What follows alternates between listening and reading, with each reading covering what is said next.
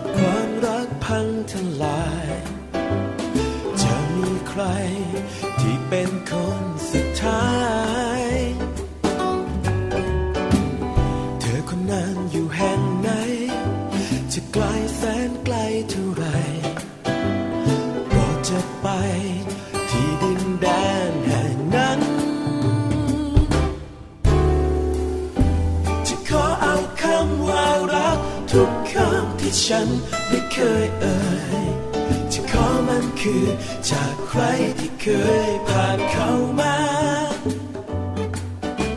จะขอรวมคำว่ารักเหล่านี้ทวีความหมายและคุ้มค่า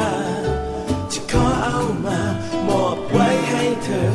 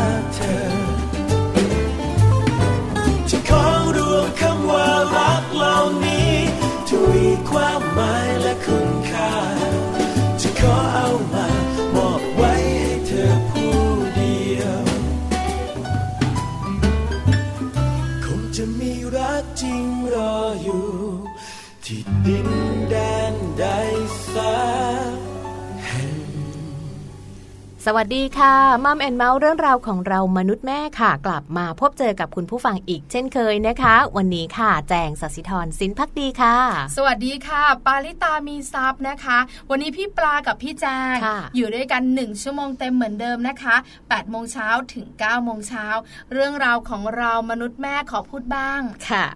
ขอต้องขอด้วยเหรอคะต้องขอต้องขอ เดี๋ยวมีหลาย ๆ คนจะว่าไงคือพี่แจงพูดแล้วไงเราก็อยากพูดบ้าง เพราะว่าเรื่องราวของมนุษย์แม่เนี่ยเยอะแยะมากมายค่ะเยอะนะคะ จริง ๆ เราก็เจอกันเกือบทุกวันเลยเนอะพี่ปลาก็มีข้อมูลแบบเยอะมากแต่ละวันแต่ละเรื่องไม่ซ้ำกันเลยรู้เรื่องบ้างไม่รู้เรื่องบ้างนะคะ แต่ส่วนใหญ่จะรู้เรื่องนะคะ วันนี้บอกกันก่อนดีกว่าว่าคุณผู้ฟังจะได้ฟังอะไรจากเราวันนี้รู้เรื่องแน่นอนค่ะ เดี๋ยวช่วงที่เราจะคุยกับคุณหมอ เป็นช่วงของมัมสอรี่นะคะ เป็นเรื่องของการเลือกเพลงกันบ้างการเลือกเพลงสำหรับเด็กไม่ใช่เรื่องเล็ก ๆ ที่ควรมองข้ามใช่ใช่ไหมคะเพราะว่าอย่างเรื่องของเพลงเนอะจริง ๆ ถือว่าเป็นเรื่องที่จะช่วยเสริมในเรื่องของพัฒนาการความรู้ความพร้อมอะไรต่าง ๆ เยอะแยะมากมายอันนี้สัปดาห์ที่แล้วได้รู้กันแล้วใช่ไหมคะคุณหมอมาบอกเราแล้วค่ะว่าเรื่องของเสียงเพลงเรื่องของดนตรี ช่วยเพิ่มพัฒนาการและทักษะด้านไหนบ้างหลายด้านเลย คุณผู้ฟังรู้แล้ว แต่วันนี้เราสองคนจะลงลึกกันหน่อยว่าเรื่องของการเลือกเพลง การฟังเพลงเนี่ยนะคะ มีค่อนข้างหลากหลาย วันนี้คุณหมอจะมาคุยกับเราเรื่องของการฟังก่อน ว่าจะเลือกเพลงให้ลูกฟังแบบไหนอย่างไร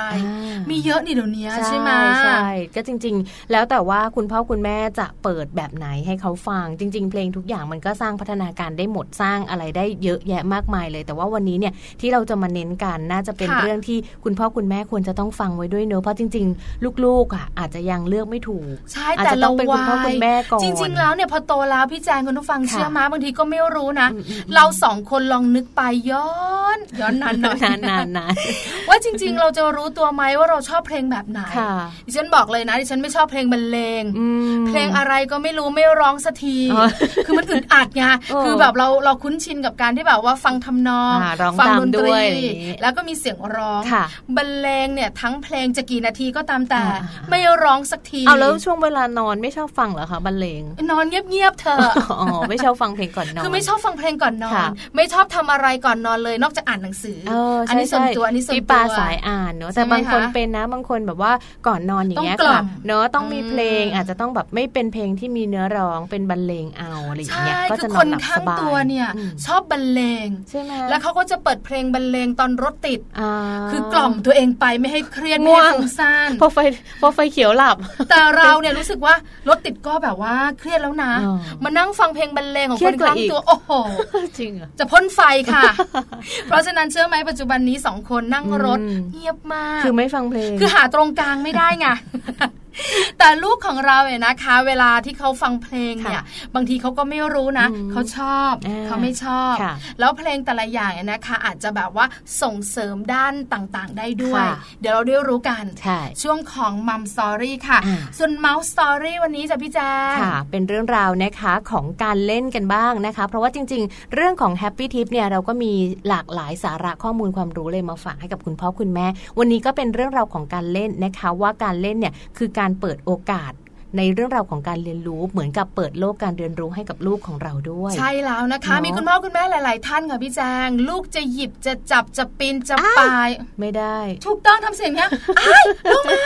ไอ้อย่าไปไอ้อย่าเล่นดินเดี๋ยวแม่ป้อนเดี๋ยวเลอะอะไรอย่างเงี้ยไอ้อย่าหยิบอย่าหยิบเดี๋ยวเลอะมืออย่าเยอะเกินแบบนี้น่ากลัวมากกลัวค่ะวันนี้แฮปปี้ทิปของเราเนี่ยนะคะ จะมีเรื่องอ้ายของคุณแม่เนี่ยมาคุยให้ฟังกันในช่วงของ Mouse Story ค่ะค่ะนะคะน่ารักไหมใช่ใช่นะคะก็วันนี้เนี่ยเรียกว่าเราจะได้รับข้อมูลความรู้เยอะแยะมากมายเลย โดยเฉพาะบ้านไหนนะ เป็นคุณแม่สายฟังเพลง บ้านไหนเป็นคุณแม่สายแบบใช้เพลงในการกล่อมลูก เสริมสร้างพัฒนาการวันนี้ต้องติดตามกันค่ะ ใช่แล้วค่ะ เดี๋ยวตอนนี้เราพักกันสักแป๊บหนึ่งช่วงนักกลับมานะคะ ก่อนจะมัมสตอรี่กันจะพาคุณผู้ฟังที่เป็นคุณพ่อคุณแม่หลาย ๆ ครอบครัวสงสัย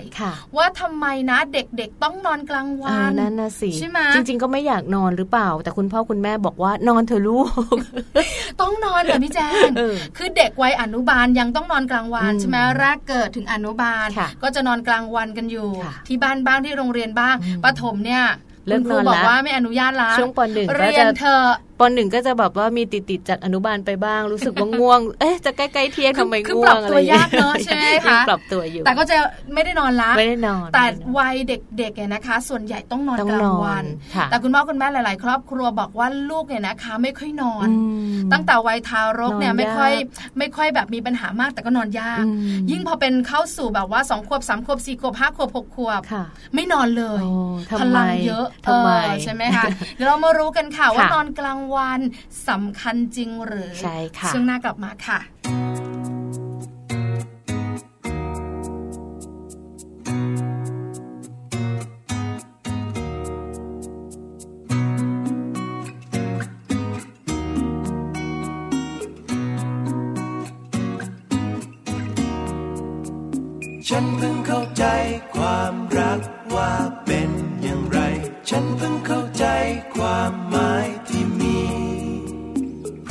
ได้ลองเรียนรู้ว่ามัน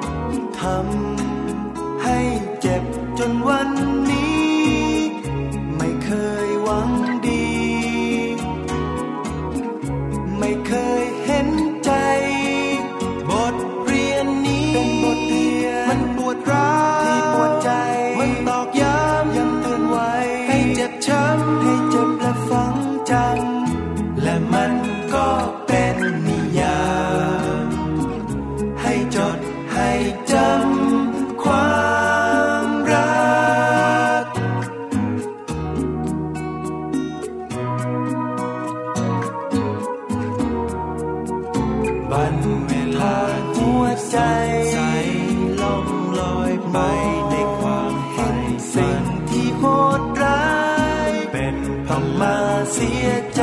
นั่งให้ทุกคืนวันต้องมี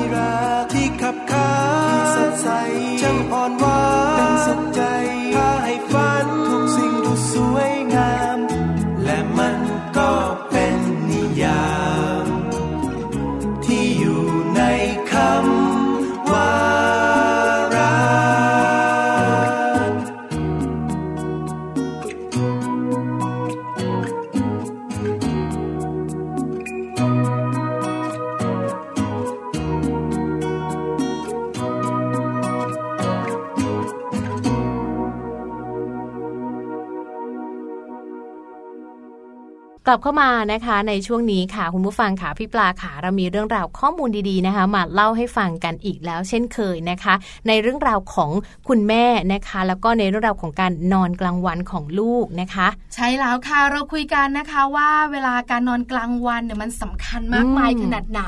เอ๊ะทำไมอะนะคะเด็กๆต้องนอนกลางวันด้วยค่ะคุณแม่หลาย ๆ ท่านเนี่ยนะคะ ถึงจะเป็นคุณแม่มือใหม่อืมคุณแม่มือเก่าเนี่ยนะคะค่ะก็จะบอกว่าการนอนกลางวันของเด็กทารกที่เพิ่งจะเกิดเนี่ยอืมเป็นธรรมดา ไม่ใช่นอนกลางวันนะ นอนทั้งวันนอนทุกๆสองชั่วโมง ใช่แล้วนะนะคะ แล้วก็นอนยาวด้วย อันนี้เป็นข้อดีของเด็กๆที่นอนง่าย กินถูกต้องกินง่ายแล้วก็นอนง่าย คุณแม่ก็จะไม่เหนื่อยด้วยแฮนะปคะปี้ด้วยใช่ไหมค่ะแต่ถ้าสมมติว่าบ้านไหนเนอะคุณแม่แบบ แค่กินนมก็แล้ว ถึงเวลานอนก็ไม่ยอมนอน พอถึงเวลาตื่นก็ตื่นตาค้างอะไรแบบเนี้ยจะทำให้คุณแม่เหนื่อยไปด้วย ใช่แล้วล่ะค่ะค่ะช่วงเด็กทารกก็ต้องมีการนอนกันยใช่าวค่ะๆใช่ไหมคะ แต่พอเริ่มโตเนี่ยนะคะ เด็กก็ยังต้องนอนกลางวันอนยู่อนนอนยิ่งในช่วงวัยอนุบาลเนี่ยนะคะอ่าก็นอนกลางวันด้วยค่ะคุณพ่อคุณแม่หลาย ๆ ครอบครัวก็สงสัยว่าทำไมต้องนอนกลางวันค่ะนอนกลางวันเนี่ยมันมีความสำคัญอย่างไรอืมส่งผลอะไรต่อลูกน้อยของเราบ้างค่ะวันนี้เรามีข้อมูลดี ๆ ค่ะนอนกลางวันสำคัญจริงหรือ ซึ่งเราจะแบ่งเป็นในช่วงวัยเลยนะคะ ตั้งแต่วัยแรกเกิดเรื่อยไปเลยนะคะ ถ้าหากว่าคุณแม่ท่านใดนะที่มีลูกเล็กอยู่ที่บ้านค่ะ แล้วก็อยู่ในวัยที่เราจะนำข้อมูลมาเล่าให้ฟังนะคะ คงจะต้องติดตามฟังกัน แล้วก็จะได้รู้ว่าจริง ๆ แล้วความสำคัญของการนอนนั้น ช่วยอะไรยังไงบ้างแล้วจริง ๆ เขาต้องนอนวันละกี่ชั่วโมงนะคะ เริ่มต้นจากเด็กแรกเกิดนะคะ จริง ๆ แล้วเด็กแรกเกิดเนี่ยเขาจะใช้เวลานอนประมาณวันละ 16-20 ชั่วโมงเลยทีเดียว เยอะมากเยอะมากนะคะ ก็อย่างที่บอกไปว่ากินแล้วก็นอนกินแล้วก็นอนนะคะ เป็นไม่ช่วงไม่ไม่ขอค้านพี่แจงยังค่ะไงอะกิน อึ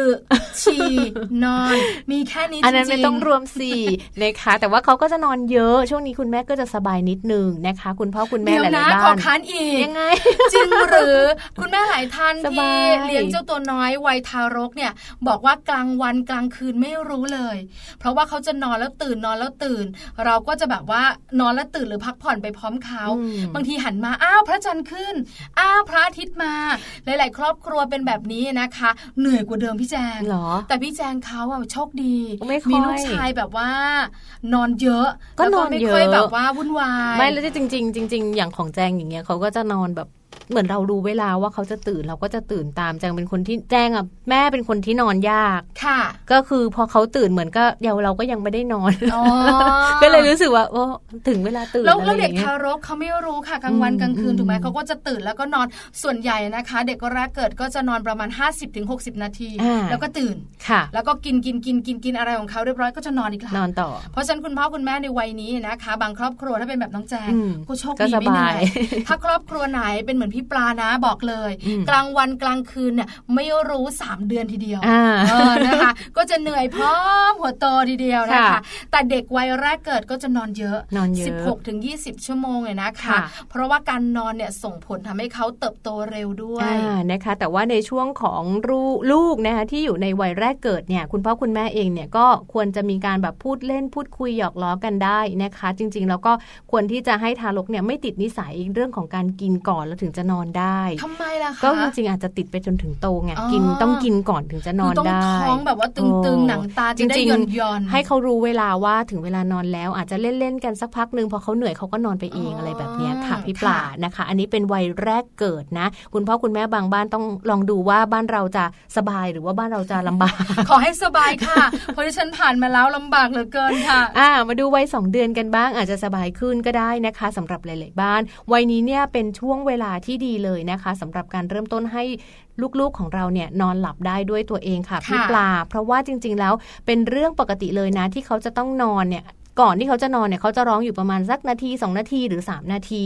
ตรงนี้เนี่ยก็ควรจะต้องมีวิธีการเอ่อตบก้นลูบหลัง หรือว่าทำอะไรให้เขารู้สึกผ่อนคลาย แล้วก็เขาก็จะมีการเอ่อฟังเสียงกล่อมได้บ้างไหมหรืออะไรอย่างเงี้ยคุณพ่อคุณแม่หลายๆบ้านต้องหาวิธีในการค่ะทำให้เขาสงบนิ่งแล้วก็นอนหลับได้ คือเด็กบางคนเนี่ยนะคะ เวลาคุณแม่กล่อมก็จะอุ้มก็จะอยู่อ่าใกล้ก็จะใกล้ชิดกันแต่พอเริ่มสองเดือนเนี่ย คุณแม่เริ่มจะปล่อยให้เขาแบบว่านอนคนเดียวอืมแล้วอาจจะตบก้นอาจจะตบๆเกาหลังก้นเนอะอะไรต่างๆนะคะแต่ช่วงที่เป็นทารกก็จะกอดเขาไงค่ะเขาก็จะรู้สึกต้องอุ้มว่าเออคุ้นเคย แล้วเวลาแบบวางเขากับที่นอนนะโอ้โห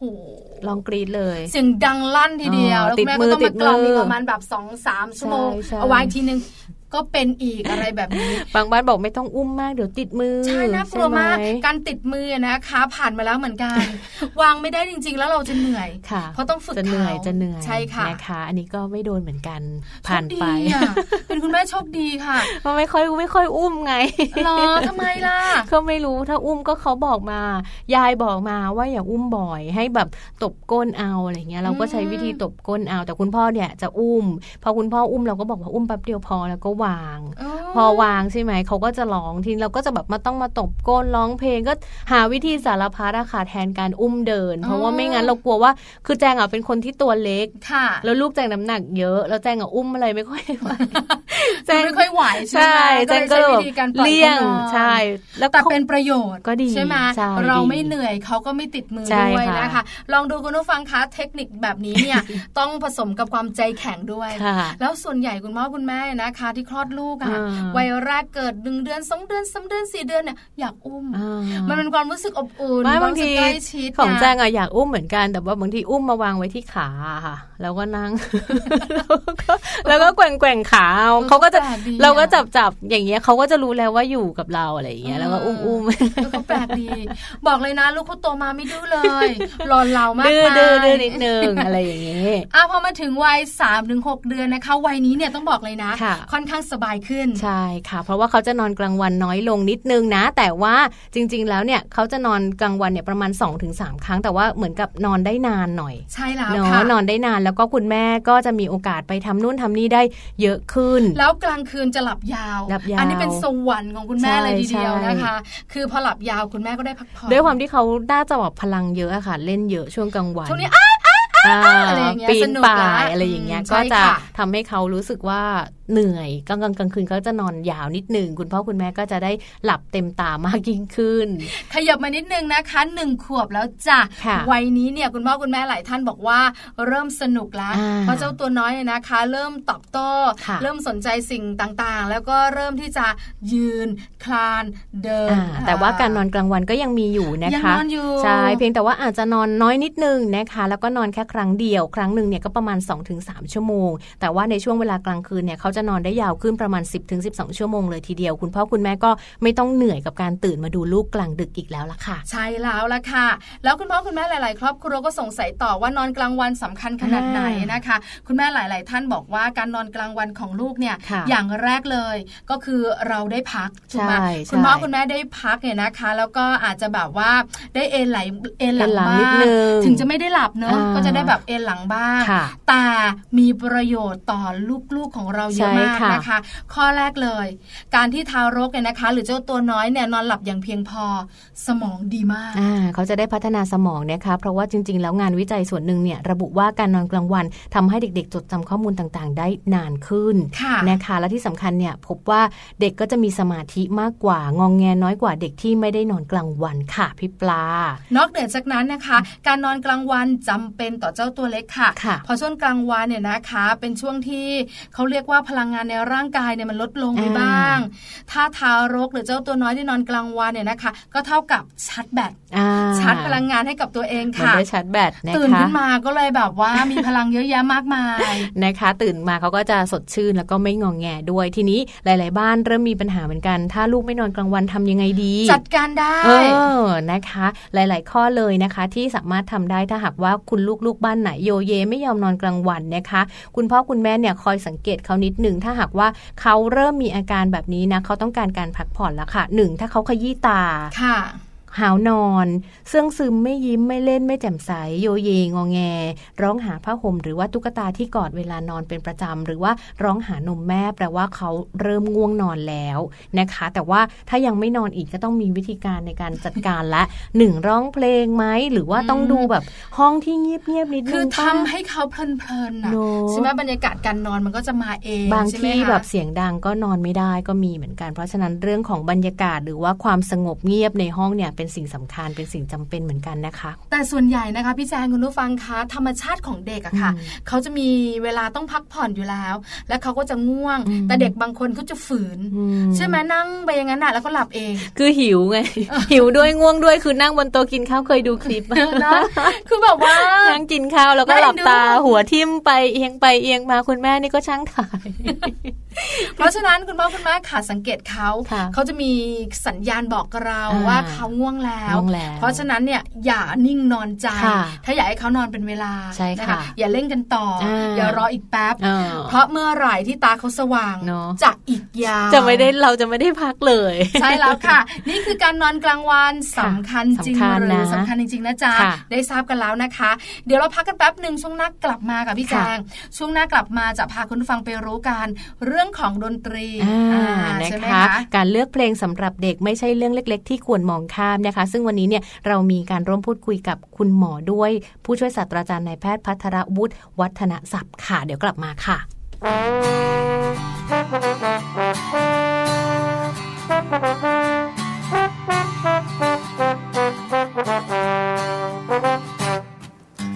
นี่เป็นแค่สายเธอและสายลมกับสองเรายิ่งเป็นแผ่วเบา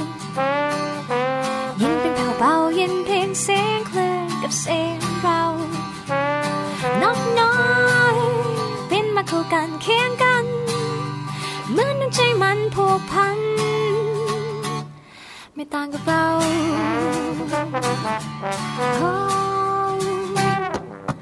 มองไปสุดตาสุดไกลสายตาสุดฟ้าคราว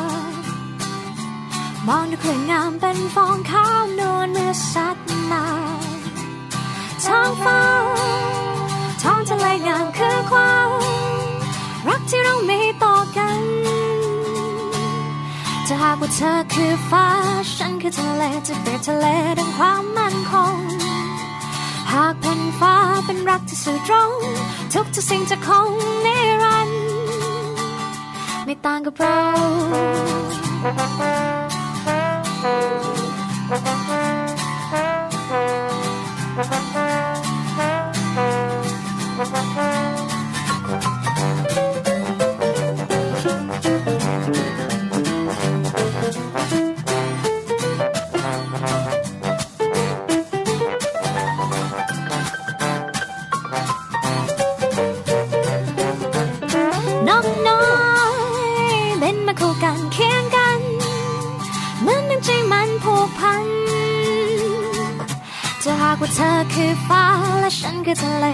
ทะเลดังความมั่นคง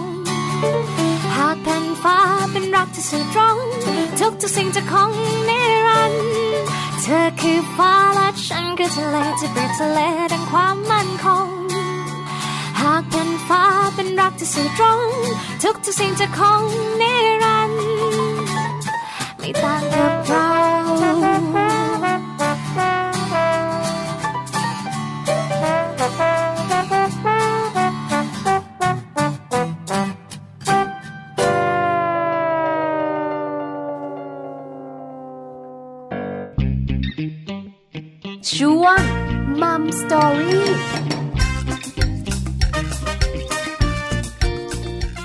กลับเข้ามาในช่วงนี้นะคะก็เป็นช่วงที่พี่ปลากับแจงเกริ่นเอาไว้แล้วค่ะ ว่าวันนี้เนี่ยเราจะมาพูดคุยกับคุณหมอการเนอะในเรื่องราวเกี่ยวกับการฟังของลูกๆของเรานะคะ กับประเด็นที่บอกว่า การเลือกเพลงสำหรับเด็กไม่ใช่เรื่องเล็ก ๆ ที่ควรมองข้ามค่ะพี่ปลา ใช่แล้วล่ะค่ะเสียงเพลงเนี่ยนะคะ เสริมสร้างเรื่องของทักษะนะคะหลายๆด้านทีเดียว เราได้ทราบกันแล้วสัปดาห์ที่แล้วใช่ค่ะใช่ไหมคะมีทักษะด้านไหนบ้าง วันนี้เราลงลึกกันหน่อยลึกหน่อย ใช่ไหมคะมารู้เรื่องของการฟังใช่ใช่คือเวลาเด็กๆฟังเนี่ยนะคะ ฟังแล้วเนี่ยจะเป็นฟังดนตรีประเภทไหนล่ะเสียงเพลงประเภทไหนล่ะเขาจะเหมาะกับวัยนี้วัยนี้อะไรแบบนี้ใช่ไหมคะเพราะว่าจริงๆปัจจุบันมันมีเพลงเยอะมากเลยนะคะ แล้วก็วันนี้ค่ะพี่ปลาเราจะมาพูดคุยกันในเชิงลึกนะคะ แล้วก็ท่าน ผู้ที่จะมาให้ข้อมูลกับเราได้ดีที่สุดค่ะ ก็จะต้องเป็นผู้ที่มีความรู้แล้วก็มีความเชี่ยวชาญด้วยนะคะ ซึ่งวันนี้รายการมัมแอนเมาส์ของเราค่ะ ได้รับเกียรตินะคะ จากท่านผู้ช่วยศาสตราจารย์ในแพทย์ พัทรวุฒิวัฒนศาสตร์ค่ะ อาจารย์ประจำภาควิชาโสตสอนาสิกวิทยา คณะแพทยศาสตร์ โรงพยาบาลขอนแก่นนะคะ และท่านยังดำรงตำแหน่ง President ของสมาคม International Association for Music and Medicine อีกด้วยค่ะ ตอนนี้คุณหมออยู่กับเราในสายแล้วค่ะ สวัสดีค่ะคุณหมอคะครับ สวัสดีครับ คุณแจงปลาครับ ค่ะ สวัสดีค่ะ วันนี้คุณหมออยู่กับเราสองคนเหมือนเดิม แต่เรื่องราวที่จะคุยนะคะ เพิ่มเติมกันนิดนึง ใช่ค่ะพี่ปลา เป็นเรื่องของการฟัง การฟังเนี่ยสำคัญสำหรับทุกเพศทุกวัยใช่ไหมคะ แต่ถ้าเป็นเรื่องของดนตรีกับการฟังสำหรับเด็กเนี่ยสำคัญมากเหมือนกัน ใช่ค่ะ จึงวันนี้แหละค่ะ เราก็เลยมีการ รวมคำถามมานะคะเพื่อที่จะสอบถามคุณหมอด้วยว่าจริง ๆ แล้วเรื่องของการฟังเนี่ยค่ะคุณหมอคะจริง ๆ แล้วเด็กเล็กๆเนี่ยเขาจะต้องมีการฟังในส่วนของดนตรีเนี่ยกี่แบบ แล้วเราควรจะเลือกดนตรีแบบไหนที่จะเหมาะกับลูกของเราค่ะ ครับ ก็การฟังเนี่ยเป็นเป็นสิ่งที่สำคัญมากสำหรับเด็กนะครับ เพราะว่าการพัฒนาการการเรียนรู้ต่างๆ เนี่ยผ่านการฟังเนี่ยเป็นหลักเลยนะครับเพราะฉะนั้น ประสบการณ์ทุกอย่างที่ผ่านการฟังเนี่ย จะมีผลต่อพัฒนาการของเขาฉะนั้นเราการที่เรามีดนตรี หรือจะใช้เสียงใด ๆ ก็ตามเข้าไปเนี่ย ก็การเลือกสรรนี่ก็มีส่วนสำคัญนะครับ ทีนี้มันก็ต้องขึ้นอยู่กับว่าวัยเด็กอยู่ในวัยไหน แล้วก็เรามีเป้าหมายในการฟังอะ พื่ออะไรนะครับ แล้วก็สิ่งแวดล้อมในขณะนั้น บรรยากาศขณะนั้น ลองนึกถึงตัวเราอะครับสมมุติมีใครบังคับให้เราฟังเพลงใดเพลงหนึ่งอยู่ตลอดเวลา มันก็คงจะไม่มีความสุขเบื่อเนาะเบื่อค่ะใช่เบื่อค่ะ หรือหรือว่าบางทีเพลงที่มันไม่เหมาะยกตัวอย่างเช่น สมมุติว่าตื่น จะเข้านอนอย่างเงี้ยนะครับ แล้วเราปลุกลูกขึ้นมามาลูกมาลุกขึ้นมาเต้นกันอะไรเงี้ยนะฮะมันก็เป็นคุณแม่เจอร้ายมากเลยกับคุณหมอค่ะเพราะว่าแม่ไปฟังมาแล้วเนี่ย กิจกรรมในการเคลื่อนไหวมีประโยชน์มากอะไรเงี้ยนะครับ เพราะฉะนั้นมันต้องดูในบริบทหลายๆอย่างประกอบกันนะครับ ทีนี้เอ่อถ้าเราถ้าเรามองการฟังสำหรับเด็กเนี่ยเอ่ออันที่หนึ่งเนี่ย ก็ดูว่าเราจะใช้ดนตรีเพื่อการสร้างสิ่งแวดล้อมนะครับ ให้กับเขา เพื่อที่จะปรับอารมณ์หรือปรับสิ่งแวดล้อมกับเขาเนี่ย เราก็อาจจะดูเพลงมันมีแบ่งเป็นสองลักษณะนะครับ เพลงหนึ่งก็คือเพลงที่เรียกว่า relaxation เพลงที่ฟังแล้วรู้สึกผ่อนคลายนะครับ เพลงอีกกลุ่มหนึ่งเขาเรียกว่าเป็นเพลงที่กระตุ้นเราหรือ stimulating music สองอย่างเนี้ยก็จะให้ผลที่ต่างกัน แต่มันก็ดีด้วยกันทั้งสองอย่างแล้วแต่ช่วงเวลาไหนที่เราจะใช้นะครับอย่างเพลง relaxation ก็คือเพลงที่เราฟังแล้วเรารู้สึก อาจจะสบายๆอยากจะเอนหลัง รู้สึกมันเบาๆนะครับเพลงก็จะเป็นเพลงเนิบๆช้าๆไม่ค่อยมีจังหวะประกอบ เหมือนอสมมุติว่าเราทำเพลงให้ลูกกล่อมนอนนี่แหละ อันนี้แหละ relaxation ที่ดีที่สุดเลยแต่ถ้า stimulating กระตุ้นเนี่ยก็เป็นเพลงที่มันมีจังหวะนะครับ แล้วก็มีเสียงที่ทำนองอาจจะขึ้นลง มีทำนองที่ตื่นเต้นชวนให้เร้าใจก็ทำให้เขาปลุกให้เขาตื่นขึ้นมา นี่จะเป็น stimulating music เช่นเพลง Baby Shark อะไรเงี้ยนะครับหรือว่าเด็กๆทุกคนพ่อคุณแม่คงจะคุ้นเพลงฮิตของคุณพ่อคุณแม่เลยใช่แล้วค่ะซึ่ง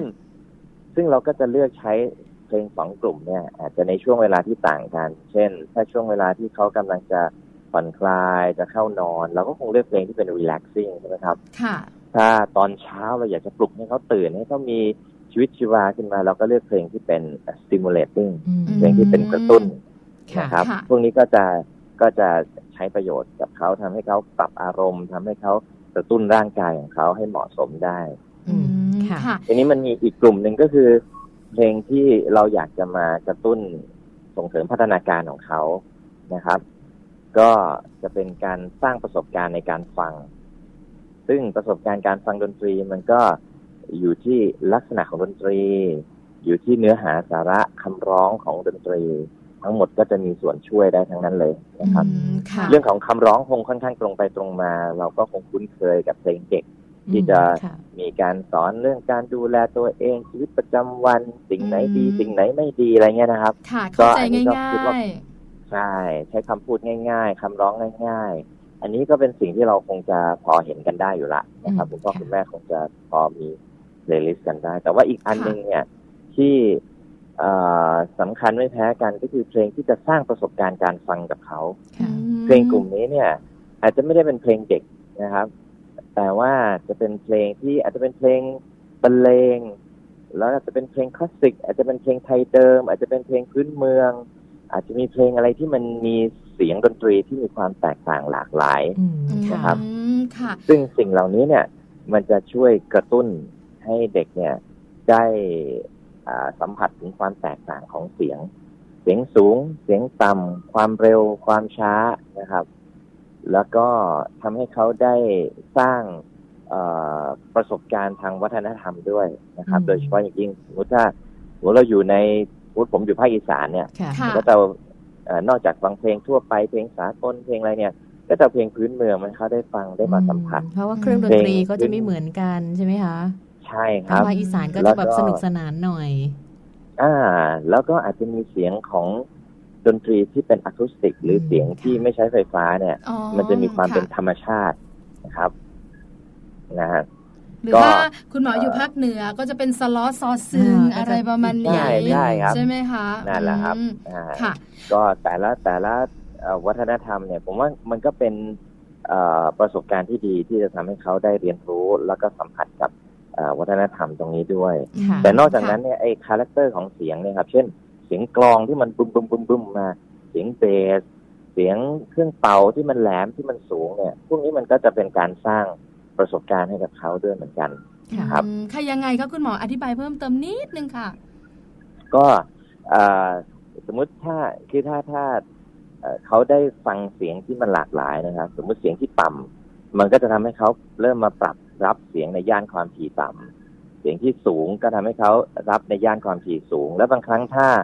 เอ่อเสียงนั้นเนี่ยมันโยงเข้าไปสู่เสียงธรรมชาติเขาก็จะมีความเข้าใจถึงบริบทของเสียงที่มันกว้างมากขึ้นอืมเนาะบางทีถ้าค่ะเราอยู่แต่กับสิ่งแวดล้อมเดิมๆเด็กก็จะไม่เคยได้สัมผัสกับเอ่อประสบการณ์ใหม่ๆนั้นดนตรีก็จะนำพาประสบการณ์การฟังที่มันแปลกแตกต่างไปจากชีวิตประจำวันเขาได้อืมค่ะค่ะ อย่างเด็กอีกกรุสิ่งงหนึ่เทงที่สำพครับ คุณหมอคณิตถึงอ่าฮะอย่างเด็กกรุงเทพเนี่ยนะคะ เสียงน้ำตกอย่างเงี้ยไม่ค่อยได้เสียงยินนเนกอะร้องแบบเนี้ยใช่ไหมคะใช่ครับคือน้อยมากไม่ค่อยจะมีรถไฟฟ้ามาละเสียงใช่ร้อปดกับรางเหล็กได้อะไรยินแบแต่บเสียนี้งรถเสียงแตรใช่ไหมคะเสียงแบบแล้วว่าเสียงดัใช่งครับแล้วมันยังมีดนตรีที่สร้างจินตนาการด้วย เช่นดนตรีที่บรรเลงแล้วเขาตั้งใจที่จะประพันธ์ขึ้นมา เพื่อที่จะอ่าบรรยายถึงอ่า ธรรมชาตินะครับ อาจจะมีเสียงธรรมชาติแทรกมาด้วย หรือเป็นเสียงดนตรีล้วนๆเลยอืมแล้วก็ค่ะชวนให้เด็กเขาได้จินตนาการว่าเอ๊ะเขาฟังเสียงเนี้ยอืมเขาเห็นภาพอะไรอืมค่ะเขานึกถึงเรื่องราวอะไรอะไรต่างๆ เหล่านี้ก็จะทำให้เด็กได้คิดเชื่อมโยงกับประสบการณ์ของเขาค่ะอืมนะคค่ะรับ อันนี้ก็จะเป็นการทำให้เขาเชื่อมโยงทั้งการฟังเข้าไปสู่ภาพที่เขาจินตนาการ เชื่อมโยงไปสู่ความคิด นะฮะค่ะ ได้ประโยชน์หลายด้านทีเดียวนะคะ คุณหมอคะแล้วแบบว่าดนตรีเนี่ยมันมีหลากหลายอืมใช่ไหมคะ ทั้งพื้นบ้านทั้งเสียงธรรมชาครัติบแล้วเราจะครับใส่ดนตรีต่างๆ แบบนี้ให้ลูกของเราเนี่ย ตั้งแต่เริ่มต้นวัยไหนแล้วขยับแบบไหน หรือขยับไปอย่างไรอะคะ คุณหมอคะ ก็เออผมว่าให้ได้เลยครับ เมื่อไหร่ก็อืมเมื่อนั้นเลยเนาะอืมแล้วก็ค่ะเอ่อเพราะว่าอย่างที่บอกนะครับว่า พัฒนาการทางการฟังของเด็กเขาพร้อมตั้งแต่อยู่ในท้องแม่ค่ะละเพราะฉะนั้นเอ่อเมื่อเขาคลอดออกมาเขาก็พร้อมที่จะรับฟังแล้วก็เรียนรู้นะครับ เสียงที่ควรจะใช้สำหรับเด็กเล็ก ๆ เลยเนี่ย ก็ควรจะเป็นเสียงที่ค่อนข้างอ่อนละมุนนะครับอืมเพลงค่ะที่ relaxing ก็น่าจะเหมาะกับเด็กทารกมากกว่าเพลงที่กระตุ้นเราค่ะนะครับเพราะฉะนั้นก็จะค่อยๆ เบาๆ เสียงที่มีความราบเรียบนะครับ ส่วนดนตรีจะเป็นประเภทไหนเนี่ย จริง ๆ ไม่ใช่ข้อจำกัดนะครับ จะเป็นเพลงพื้นเมือง จะเป็นเพลงพื้นบ้าน จะเป็นเพลงไทยเดิม จะเป็นเพลงสากล เพลงคลาสสิก เพลงแจ๊สอะไรต่างๆ เนี่ย ได้ทั้งนั้นเลย แต่ว่าขอให้เอ่อคุณภาพของดนตรี ลักษณะของเสียงมันมีความอ่อนละมุนนะครับอืมแล้วก็แต่งค่ะสิ่งที่อย่างที่ผมบอกไปตอนที่แล้วเนี่ย เพลงที่มันจะให้คุณค่ากับเด็กได้มาก ๆเลยก็คือเพลงที่คุณพ่อคุณแม่ ร้องให้เขาฟังเสียงคุณพ่อคุณแม่นี่แหคุณละพ่อคุณแม่บอกว่า ได้ฟังคุณหมอย้ำอีกรอบก็ยังหาความมั่นใจในเสียงตัวเองไม่ได้ เอาเลยครับ เริ่มเลย เพราะว่าสิ่งหนึ่งที่จะได้นอกจากเอ่อการปรับอารมณ์เรื่องของพัฒนาการอะไรต่างๆ แล้วเนี่ยมันได้เรื่องบอนดิ้งด้วยอืมก็ค่ะคือความผูกพันการความสัมพันธ์ใกล้ชิดกันระหว่างแม่กับลูกค่ะพ่อกับลูกนะครับ ดนตรีเนี่ยมันช่วยทำให้ ฮอร์โมนออกซิโตซินเนี่ยมันหลั่งออกมาค่ะออกซิโตซินเมื่อหลั่งออกมาจะทำให้เกิดสัมผัสเอ่อสายใยที่ผูกพันระหว่างแม่กับลูกกับพ่อกับลูกอืมเหมือนกับตอนค่ะที่เราตอนที่เด็กคลอดออกมาเนี่ย ตอนที่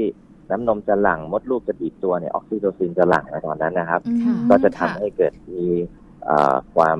ผูกพันของแม่ลูกได้ เขาก็พบว่าดนตรีเองเนี่ยก็ช่วยทำให้มีออกซิโตซินเนี่ยมันหลั่งออกมาได้ด้วยเหมือนกันเนาะค่ะเพราะฉะนั้น ถ้าคุณพ่อคุณแม่ได้ร้องด้วยตัวเองเลยเนี่ยโอ้โห อันนี้จะงามมากๆเลยเนาะครับแล้วก็จะมีสายสัมพันธ์ที่มั่นใจได้แล้วแล้วแล้วก็ร้องแบบว่าคุณแม่แบบว่าเป็นคนแถบภาคอีสาน ก็ร้องสำเนียงอีสานเออคุณพ่อภาคเหนือก็เป็นภาคเหนือไปใช่เลยครับใช่เลยเพราะว่าสิ่งสิ่งที่เอ่อดนตรีเนี่ย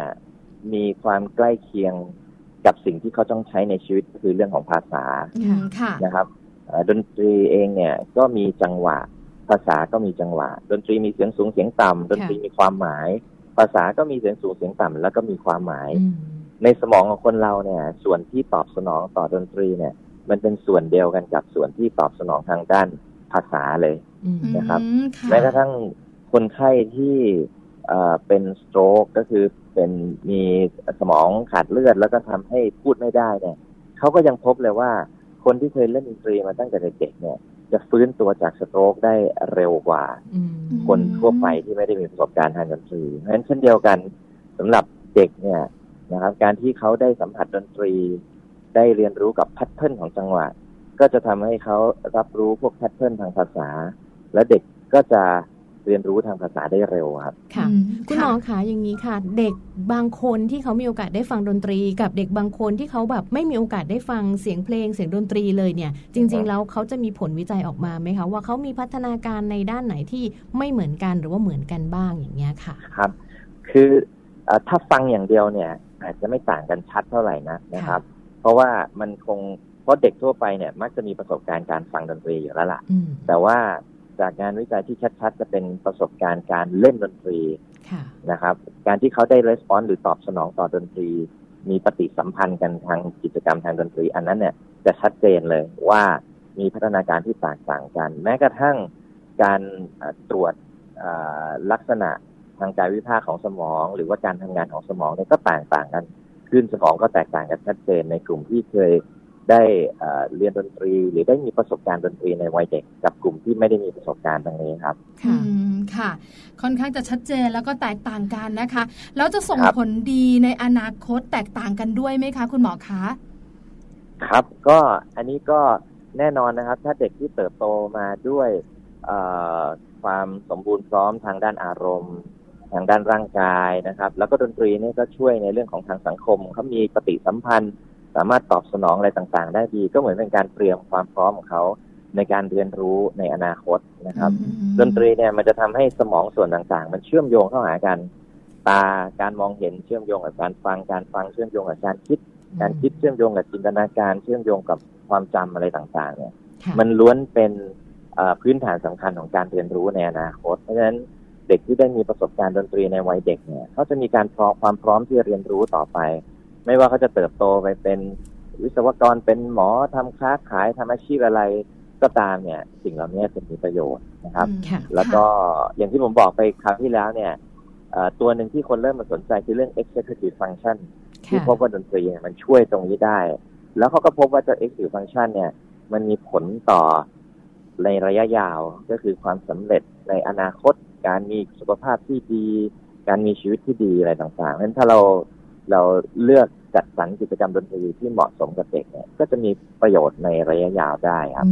ค่ะนะคะก็เรียกว่าในวันนี้นะคะ เราได้ฟังคุณหมอกันมา ตั้งแต่ช่วงต้นจนถึงช่วงท้ายเนี่ยดนตรีนั้นช่วยได้หลาย ๆ อย่างจริง ๆ นะคะ เพราะฉะนั้นการเลือกเพลงสำหรับเด็กหรือว่าการเลือกดนตรีให้เด็ก ๆ ได้ฟังเนี่ยไม่ใช่เรื่องเล็ก ๆ ของคุณพ่อคุณแม่อีกต่อไปแล้วนะคะ วันนี้ค่ะรายการของเรานะคะ ต้องขอขอบพระคุณค่ะท่านผู้ช่วยศาสตราจารย์นายแพทย์พัทรวุฒิวัฒนศัพท์เป็นอย่างสูงเลยนะคะ ที่ท่านมาให้ความรู้เนื้อให้ข้อมูล แล้วก็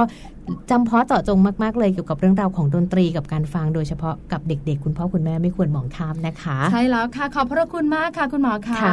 ขอบคุณค่ะคุณหมอค่ะ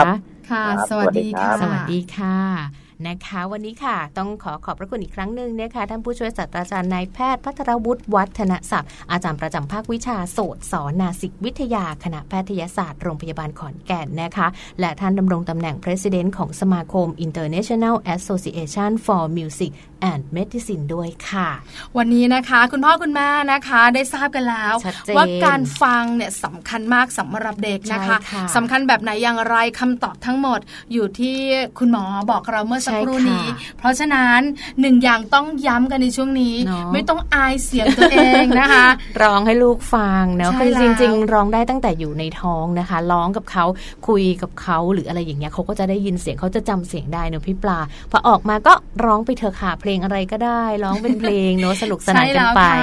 หรือไม่นะคะ ก็เป็นการเลือกเพลงที่หลากหลายเนอะใช่ไหมคะอาจจะเป็นการผ่อนคลายเลือกแบบไหนคุณหมอบอกแล้ว การกระตุ้นให้แบบว่าตื่นตัวแบบไหนตอนไหนหรือไม่จะเป็นเพลงพื้นพื้นบ้าน หรือว่าเพลงหลากหลายตามธรรมชาติ ก็ส่งเสริมเรื่องพัฒนาการได้หมดเลยวันนี้ครบถ้วนจริง ๆ นะคะเดี๋ยวสัปดาห์หน้ามาตามกันต่อ มีคุณพ่อคุณแม่หลาย ๆ ท่านค่ะพี่แจงคุณผู้ฟังคะที่สงสัยว่าเราจะเลือกดนตรีแบบไหนให้ลูกของเราเลยนะคะ แบบว่าลงมือเล่นแล้วเป็นกิจกรรมพิเศษของเราจะได้เหมาะกับเขาตามวัยตามช่วงเวลาอย่างนี้กีตาร์กองเบสหรือจะเป็นดนตรีไทย ขิม ซออะไรต่างๆ เดี๋ยวสัปดาห์หน้าเนี่ยนะคะ เราสองคนจะมาถามคุณหมอกันค่ะนะคะ ก็จะเจาะลึกกันลงไปด้วยค่ะ เอาเป็นว่าเดี๋ยวช่วงนี้นะคะ เราพักกันสักครู่หนึ่งดีกว่าค่ะแล้วเดี๋ยวช่วงหน้าเนื้อเรากลับมาพูดคุยกันในเรื่องราวต่างๆ ของมัมแอนเมาส์ค่ะ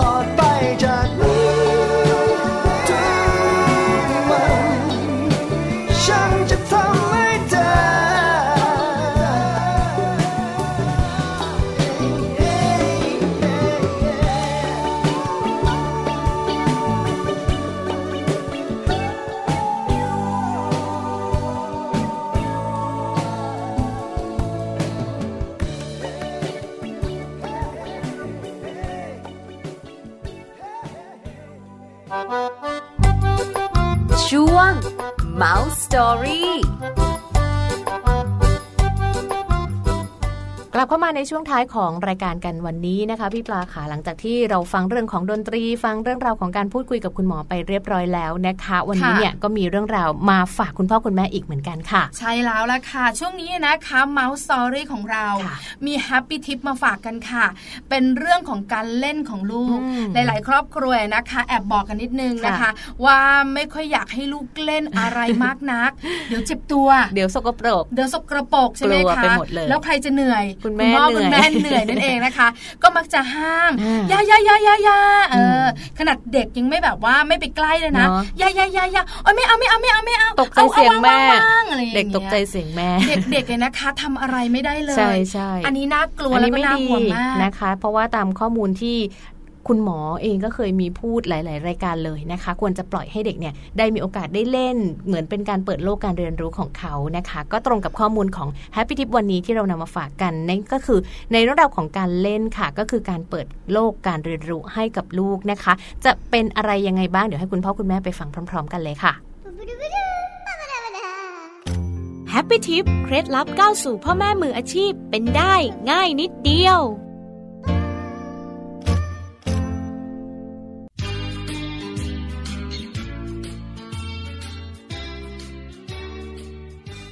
ในช่วงเวลาที่ผ่านมา 1-3 ปีของลูกวัยต่อแต่คุณพ่อคุณแม่เคยห้ามไม่ให้ลูกน้อยเล่นบ้างหรือไม่ และถ้าห้ามไม่ลูกเล่นตลอด กลัวลูกทำเลอะบ้าง หรือได้รับอันตราย สิ่งเหล่านี้อาจเกิดขึ้นกับลูกน้อยของเราได้ กล้ามเนื้อไม่แข็งแรง อ่อนเพลียง่าย เหนื่อยง่าย เกิดความเครียดง่าย อารมณ์ซึมเศร้า ไม่ร่าเริงแจ่มใส เฉยชาไม่กระตือรือร้นในการเรียนรู้สมองไม่พัฒนา ไม่มีความคิดสร้างสารรค์และจินตนาการใหม่ๆ เกิดขึ้นได้น้อย ไม่มีสมาธิหรือมีความสนใจจดจ่อกับสิ่งใดสิ่งหนึ่งได้ไม่นาน ขาดโอกาสในการเรียนรู้จากคนรอบข้างปรับตัวให้เข้ากับคนในสังคมได้ยาก และสื่อสารกับคนรอบข้างได้ไม่ดี ทักษะการใช้ภาษาไม่ก้าวหน้าเท่าที่ควร ไม่รู้จักการแบ่งปัน ขาดความอดทน และไม่รู้จักการรอคอยดังนั้นคุณพ่อคุณแม่ควรที่จะเปิดโอกาสให้ลูกน้อย ได้เล่นสนุกอย่างเต็มที่ค่ะ เพราะว่าการเล่นคือการตอบสนองการเรียนรู้ของสมองที่ได้มาอย่างง่ายดาย และเป็นธรรมชาติมากที่สุด เพียงแค่คุณพ่อคุณแม่ ให้ความสำคัญของการเปิดโอกาสให้ลูกเล่นเท่านั้นเองค่ะ พบกับ Happy Tip ทิปสำหรับพ่อแม่มือใหม่ ให้ก้าวสู่การเป็นพ่อแม่มืออาชีพได้ ในครั้งต่อไปนะคะ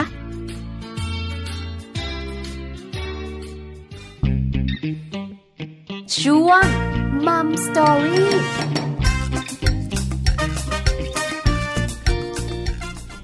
ได้ฟังกันไปแล้วนะคะ นี่แหละค่ะคือการเปิดโลกการเรียนรู้สำหรับลูกน้อยของเรา ใช่แล้วนะคะ คุณแม่หลายท่านขี้กลัวอ่าคุณพ่อหลายท่านขี้กังวลเลยนะคะ บอกเลย ได้ฟังแฮปปี้ทิปตอนนี้ค่ะแล้วเนี่ย จะได้แบบว่าปล่อยปล่อยเนอะลูกบ้าง ให้เขาได้ลองบ้าง ใช่เพราะว่าการที่เราเนี่ยนะคะ ห้ามทุกอย่างทำให้ลูกของเราเนี่ยนะคะ เป็นเด็กที่แบบไม่กล้าเลยใช่ค่ะ แล้วก็ไม่หนึ่งไม่ทำอะไรด้วยไม่กล้ากลัวสองกลัวไปหมดเลย แล้วก็สามเนี่ยก็คือจะเข้าสังคมกับเพื่อนไม่ได้ ก็คืออมไปเล่นกับค่ะเพื่อนไม่ได้ วันหนึ่งที่เขาต้องไปโรงเรียนอย่างเงี้ยค่ะ ครูให้ไปเล่นกระบะทรายไปไม่ได้ เพราะว่าไม่เคยเล่นกลัวใช่เดี๋ยวเลอะเออแม่บอกว่าไม่ให้เล่นรู้สึกสกปรกไปหมดเลยไม่ได้อย่าเลนะอย่านะ เดี๋ยวคุณแม่บอกเข้าตา เพราะเด็ก ๆ ส่วนใหญ่อ่าเวลาเล่นทรายต้องเอาแบบว่าเอามือกอบมาจะโยนโยนแล้วก็ใช่โปไหรมยแล้วถ้าลมพัดเข้าหน้าอืมก็เต็มไปหมดใช่ไหมคุณแม่หลายท่านก็กังวลว่ากังวลเดี๋ยวทรายเข้าตาค่ะเดี๋ยวต้องเข้าหัวเดี๋ยวอยู่ในหัวจะต้องสระผมอีกอะไรวุ่นวายเด็กก็จะไม่ได้เล่นใช่แต่จริงๆอะเรื่องของการเล่นเนอะ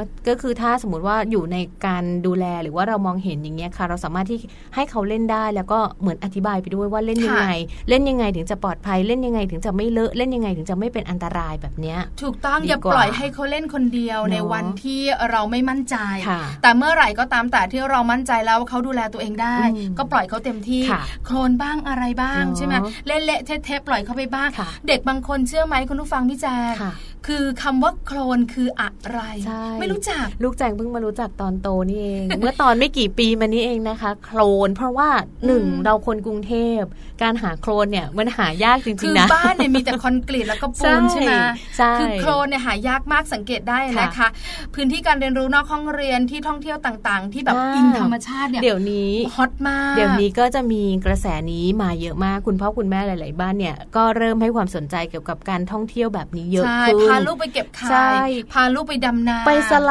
der ดินโคลนอะพี่ปลาใช่แล้วคือค่ะกางเกงตัวนั้นถ้าไม่ได้เปลี่ยนเป็นกางเกงสีเข้มก็ต้องเปลี่ยนเลยนะคะ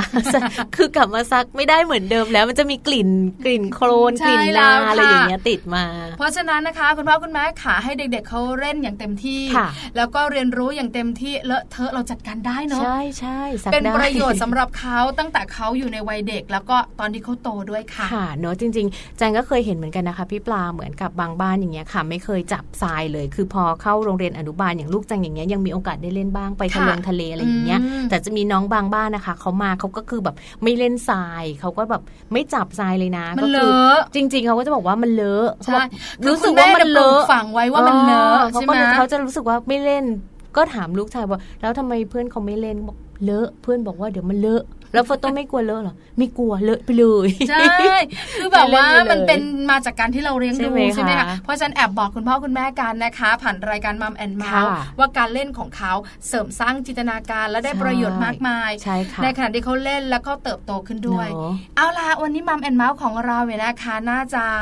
เดินทางมาถึงช่วงสุดท้ายจริงๆพอแล้วสมควรที่เราสองคนจะไม่คุยจะไม่พูดจะไม่เมาท์อีกแล้วค่ะนะคะเพราะว่าวันนี้เวลาหมดลงแล้วนะคะ คงจะต้องกลับมาติดตามเรื่องราวดีๆ ค่ะ ของคุณพ่อคุณแม่ แล้วก็ของลูกๆได้ใหม่นะคะ กับเราทั้งสองคนในวันต่อๆไป แล้วก็รายการมัมแอนเมาส์8โมงเช้าถึง9โมงเช้าค่ะ วันนี้หมดเวลาแล้วนะคะ ทั้งแจงแล้วก็พี่ปลาลากันไปก่อน สวัสดีค่ะ สวัสดีค่ะมัมแอนเมาส์เรื่องราวของเรามนุษย์แม่